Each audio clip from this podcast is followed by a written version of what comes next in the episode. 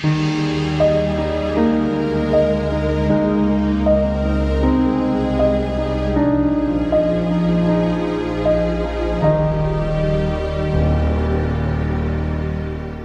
know, I, I, I spoke to you as I greet you in the name of Jesus Christ of uh, Psalm 28, verse number 8.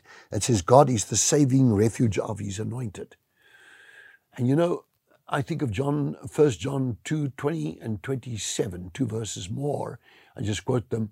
It says, uh, uh, it says, you have an anointing of the Holy One and you know all things. The Greek word is ginosko but it uses un, unusual terminology here when it switches to oida. You intuitively, that means instantaneously, know something that you didn't know because you're in harmony with God. And how many times that happened to me in my life is countless. You just know, right, that's the answer what I've been looking for. It's right here in front of my nose. I read the Bible. I get it. I get it. But you have to have, you have to have the fear of the Lord. Secondly, it says uh, in 1 John 2 27, it says, you, you have an anointing of the Holy One, and you need not that anyone teach you. Why? Because the Holy Spirit becomes our teacher, our advocate. What does He teach us? What does He bring revelation of this? Now, somebody says, Well, you know, I don't need to read the Bible because the Holy Spirit's my teacher. I would be a very impoverished person if this Holy Spirit book was not part of my life. Let me, let me, let me tell you what is the Holy Spirit book. It says all of Scripture has been given in by God. Uh, uh, and then it says all of Scripture is inspired by God. And then it says in the Greek, all of Scriptures is theo Theopneustos is the Greek. What does that mean? Theopneustos, one word. That means blown in by the breath of God. So I take a pen, and I'm one of the writers of the Bible, if I was, but I'm not.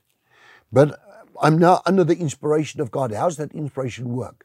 You have an anointing, and you don't have you don't need anyone to teach you. Why? Because now the Holy Spirit becomes my teacher.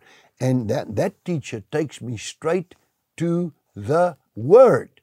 And I write out the Word. As I write out the Word, I write life, light, revelation, understanding the secret things of the Lord are with the upright.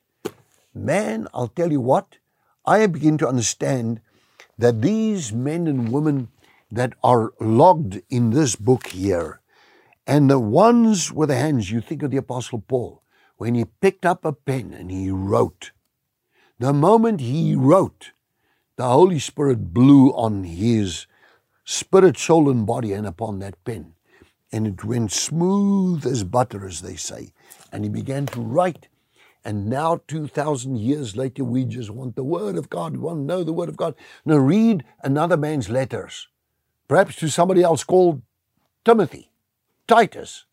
We want to read what he wrote to his friends. Isn't that amazing? That some people would run just to get one of Paul's books and read them. He wrote two thirds of the books of the, of the New Testament.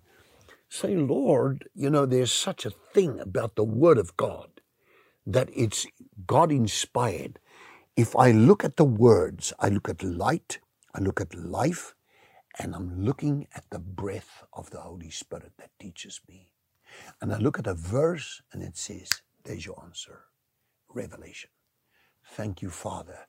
And this person watching me right now in the range of my voice has heard and will be a doer of this incredible book of the Word of God. Amen.